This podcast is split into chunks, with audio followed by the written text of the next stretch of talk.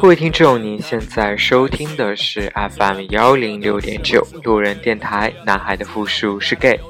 很感谢各位听众在深夜聆听路人的电台。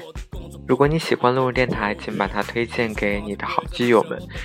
如果你想跟路人有进一步的互动，可以关注路人的微信公众号。那联系方式呢，都在节目简介当中。路人期待与你们的相遇。最近路人一直在思考一个问题，因为毕竟来上海已经要两年了。嗯，之前的这个给自己定的目标就是三年之约，马上也就要到了，还有一年，就会想说，真正在上海过完这三年以后要去哪里？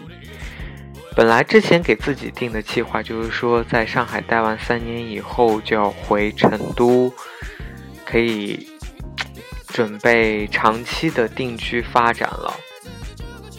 但其实现在会。在想一件事情，就是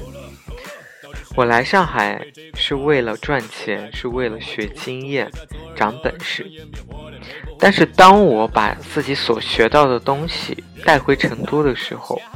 有没有一个好的机会能够给我，让我去发展？同时有没有一份好的这个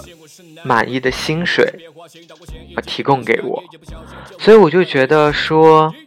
我现在挺迷茫的，我到底要不要回成都？我回成都以后，该找一个什么样的工作？我总爱吐槽说，上海的生活成本非常的高，吃喝住，然后还有交通等等的成本都非常的高，每个月的花费都很大。可是等我真正回了成都，我就在想，我的收入也减少了，同时我的花销也还是一样差不多。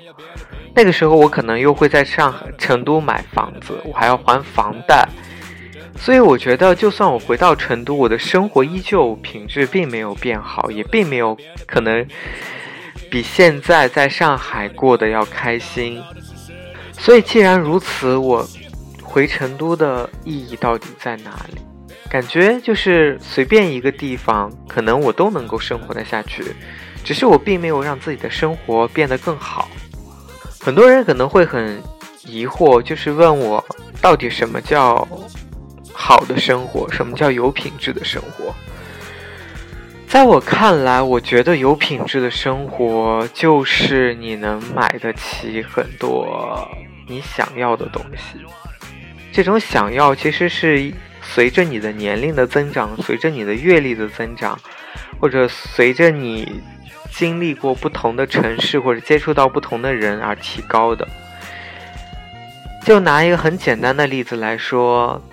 在我生活的，在我出生的那个城市里面，直到我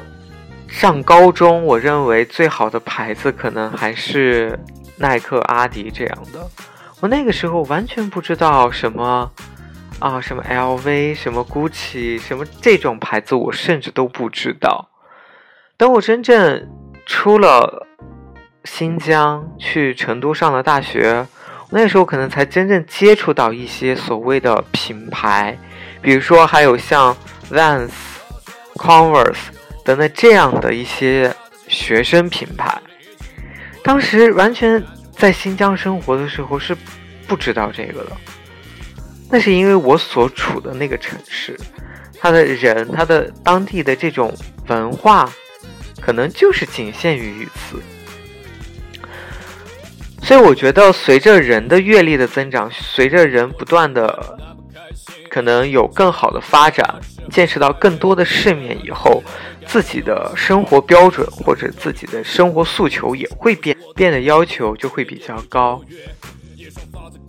以前可能买一件美特斯邦威都觉得很棒了，很了不起了，就已经很开心了。可是现在，我可能甚至都不会去逛美邦的店。所以想想，其实假如我想要一个奢侈品。那这个奢侈品它的价格，其实无论在哪一个城市都是一样的。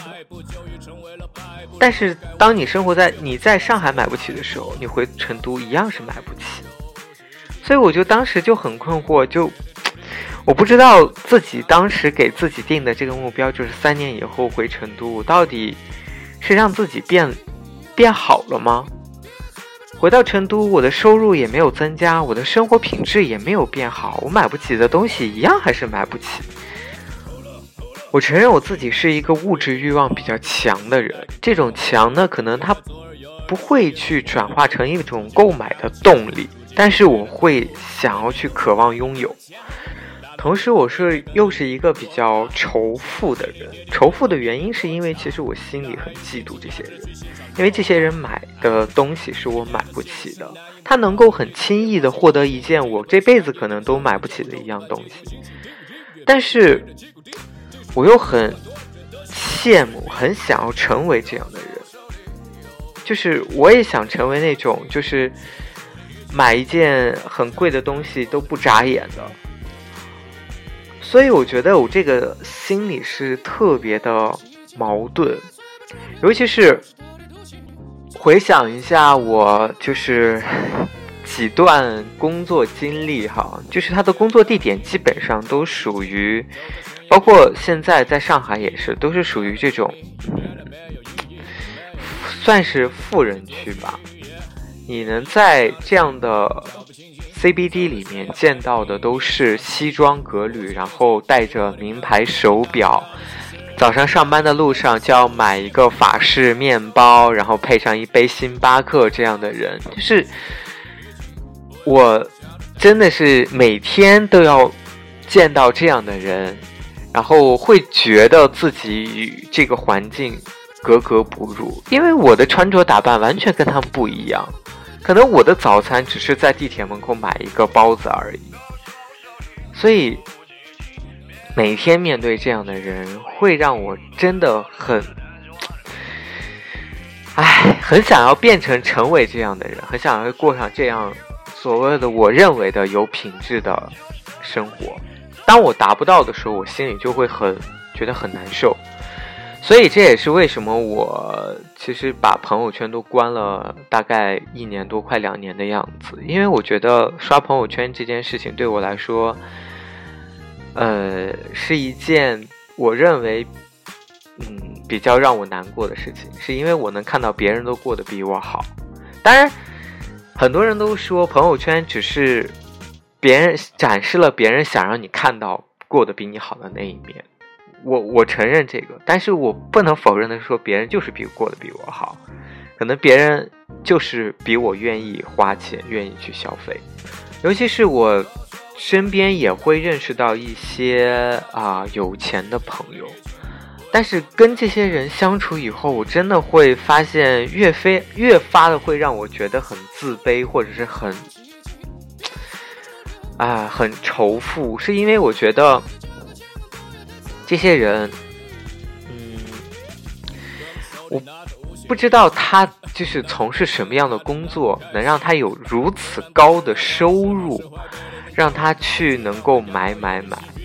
那他可能能买到各种品牌的所谓的联名限量款啊，等等之类的。随便一件衣服，你可能看着很普通、很 normal 的这种，很 basic 的这种，可能就是五六千。你完全不能理解这样的、这样的富人的生活，不能理解他们的这种消费理念，甚至其实不能理解的一个原因，是因为自己达不到这样的消费水准，就会想说：哇塞，他到底是干什么的，能够这么任性的买买买、玩玩玩？刚好也是我之前一直以为我。我的心理状态是这个样子的，呃，刚好最近有一个朋友，这个朋友是从我高中就，嗯，怎么说呢？高中就认识的，高中的大高中的同学，到后来一起上大学，然后呃工作以后，虽然不在同一个城市，但是彼此都是还会有保持联系的这样的唯一一个我现在还联系的同学，这两天给我发消息，就。就给我截图他的朋友圈，然后看到了我们俩同时就是另外一个高中同学过得非常潇洒的日子。这个高中同学是一个妹子，就看到她每天都在飞各种不同的城市、不同的国家，啊，住不同的这种高级的五星级酒店。时不时的还会什么搞个生日 party，然后约几个帅男靓女。嗯，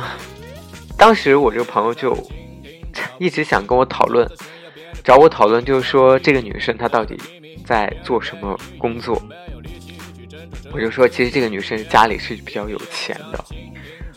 我这个好朋友就发现他身边充斥着这样啊。有钱的妹子们过得都比他好，比他潇洒，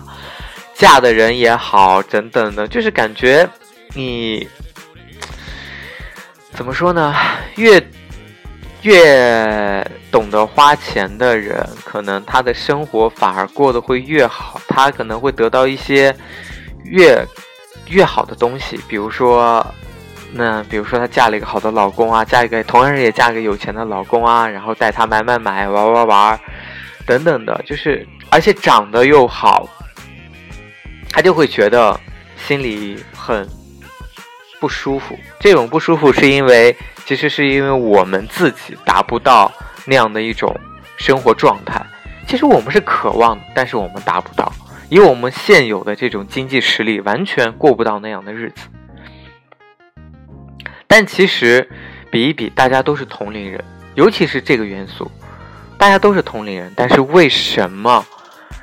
毕业以后差距会慢慢拉的这么多？可能毕业一两年，大家的这个怎么说呢？是生活差的不是很大，但是越往后。这个整个人生活就可能会脱了节，比如说这个人嫁了一个有钱的老公，那他可能就过上一种富太太的生活。所以这一点让我的这个好朋友就是完全受不了，因为他最近我这个好朋友的心理状态不是很好，就感觉一直调不过来，就觉得心里有扭曲。他就准备去看心理医生，然后最逗的是，他去咨询心理医生，医生他问了一下，价格是八百块钱一个小时。他说自己穷的连看心理医生的钱都没有，所以真的就是这样。包括我，我之前一直以为我才有这样的心理状态，我觉得我这种就是。这种金钱观或者价值观是比较扭曲的，但我没有想到我这个朋友他现在也变成其实跟我有一样的这种比较扭曲的这种心理。我觉得其实当我遇到这样的人的时候，我会觉得有一点点的不公平，会去抱怨说为什么这个世界不公平？不公平的点在于说，你我都我甚至觉得你的工作并没有达到你。能够赚到满足你现在这些生活品质的这种钱，但是你却过上了这样的生活，你是靠可能是靠男人，你可能是靠你的家里人，而真正努力工作、努力去赚钱的这些人，他们却并没有获得一个很好的经济回报。同时就没有过上好的这种生活，他们可能还处在社会底层，可能真的他比你辛苦的百倍十倍，但是却过得比你差的十倍百倍，所以这是让我觉得比较认为不公平的地方。而且最近我在 B 站上有刷。真是我也不知道，就自己是找虐，就是明明很仇富，但是又一直在看富人一种炫富的一种 视频。那就是可能最近才知道有个潮牌叫 Supreme，这个潮牌呢，它就是怎么说，就是很火，每开一家店，可能就是可以排队两三天的这种，甚至你可能都买不到，都脱销的这种。你会发现在视频当中所拍到的这些人，他们的年纪都非常的年轻，而且都生活在国外。可能就家境非常的优越，就整个人穿着打扮都是一身你可能连牌子都叫不出来的潮牌，甚至你都不觉得这些哪里好看，但它就是卖的贵的要死要死的，就会想说这些人到底是过着什么样的生活？他们有什么样的工作能够支撑他们去有如此高的消费？甚至于说，哎，他女朋友喜欢这个，买送，完全不 care 钱。哎，有些时候真的是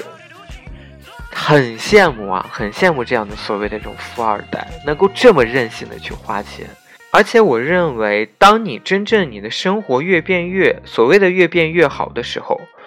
真的就是你再也回不去了，你再也回不到过不到你之前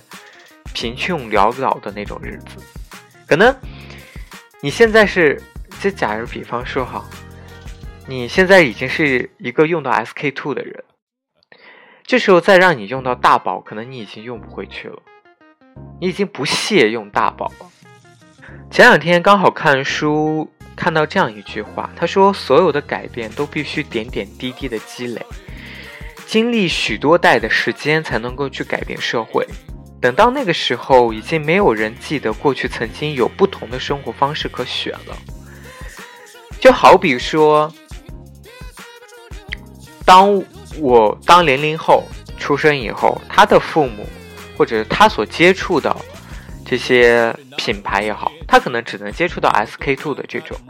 但是甚至我们在广告上，在很多的门店里面都看不到大宝这样东西了。这个时候，他可能的认知就是，我就是要用 SK two，我都不知道，甚至都不知道有大宝这种东西。当人的生活物质生活越变越好的时候，他就没有办法再倒退了，即使。让自己物质生活变好的代价是有更多的竞争，有更累的这种生活或者是工作，可能你也愿意去承受这一切。有一些人会给我说：“哎呀，物质的东西那些都是虚的，虚无缥缈的。等你真正发现，你会说：哎呀，追求这些什么潮牌啊什么之类的都没有必要。”我觉得有些时候。说这样的话的人有一点站着说话不腰疼，是因为你已经经历过了，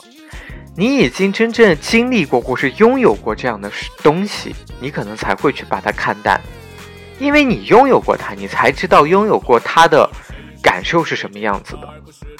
但是当一个人都没有经历过这一切，没有拥有这个的时候，你去给他说，哎，这些东西都是浮华的东西，不需要看太重，他可能是理解不了，因为他没有拥有过。当他可能拥有过、经历过这个以后，他可能才会去说：“哦，原来好像有这样一件东西，也不过如此。”所以，生活能倒退吗？生活是不能倒退的。人类会深深的陷入这样的一个陷阱当中，无法自断。于是，种种想生活变得轻松的努力，反而给人类带来了无穷的麻烦。就算到了今天依然如此，有多少年轻的大学毕业生投身大企业，从事各种劳心劳力的工作，发誓要努力赚钱，好在三十五岁就退休去从事他们真正有兴趣的事业。但等到他们到了三十五岁，却发现自己背着巨额的贷款，要付子子女的学费，要养高级住宅的豪宅。每年得有两部车，而且觉得生活里不能没有高级红酒和国外的假期。他们该怎么做？他们会放下一切回去野外采果子玩树根吗？当然不可能，而是加倍努力，继续把自己累得半死。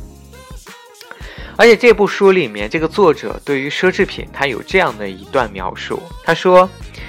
奢侈品是史上常奢侈品史上常有的事。就是原本的奢侈品，往往最后会变成必需品，并且带来新的义务。等到习惯某种奢侈品，就开始认为这是天经地义的，接着就是一种依赖，最后生活中的这种也就不能再没有奢侈品了。所以就想说，这些人当真正的就是达到了一种生活品质的时候，你没有办法再回退回去了，或者你真的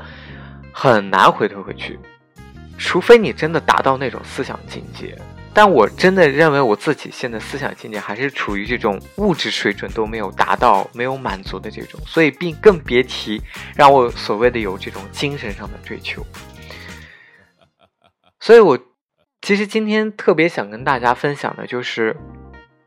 我在这样的一座城市，身边生活的人对我的很多的这种价值观的金钱观的一些影响。包括可能我从小的生活的经历，都塑造了我这样一种比较扭曲的金钱观，就是一种比较自虐，然后又可望而不可及，哎，这种感觉真的是挺挺复杂的。我相信很多可能，呃，小年轻们，等你真正大学毕业，你可能现在还好。而且，尤其是你可能还生活在小的城市，当你有一天来到这样大城市，接触到更多的人、更多的事物的时候，你可能也会有像像我现在一样这样的心理。其实这种心理是很难去平复，或者很难去保持一种自我清醒的一种状态，不被外界所迷惑。其实很难有人能够这样做到。而且我有一种，就是我一直有一种。认为就是说，金钱它是没有感情的，钱不会去选择人，只有人去选择钱，所以他不会去背叛你，他跟任何有感情的东西是不一样的，他是没有感情的，所以当他你拥有了它，它就是你的，他不会不会随你的意志之外而去转移到其他的人身上，但是感情就不一样，人就不一样。人是有思维的，人是有感情的，人是能够做出选择的。当你选择了他的时候，他可能并没有选择你，这样这个东西也不属于你。所以有些时候我会觉得钱这个东西反而更简单，因为是你的就是你的，不是你的就不是你的。当你拥有一件有感情的东西的时候，比如说猫啊、狗啊，甚至是人。你都没有办法保证说他一辈子会对你不离不弃。好了，各位听众，那今天的这期节目就录到这里。再次感谢各位听众在深夜聆听路人的电台。晚安喽，各位听众。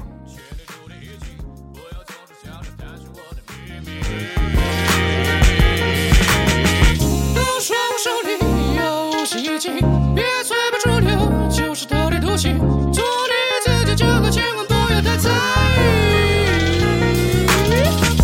在夜街上的蜻蜓，脚步轻轻，走在悬崖边的平民，小心翼翼。再多秘密也变得没有意义，我没有力气去斟酌这些字句。听着夜间上的蜻蜓，脚步轻轻，走在悬崖边的平民，小心翼翼。无限已经给了你更多眼睛，但我靠的是实力，其他不行的就是不行。都说我手里。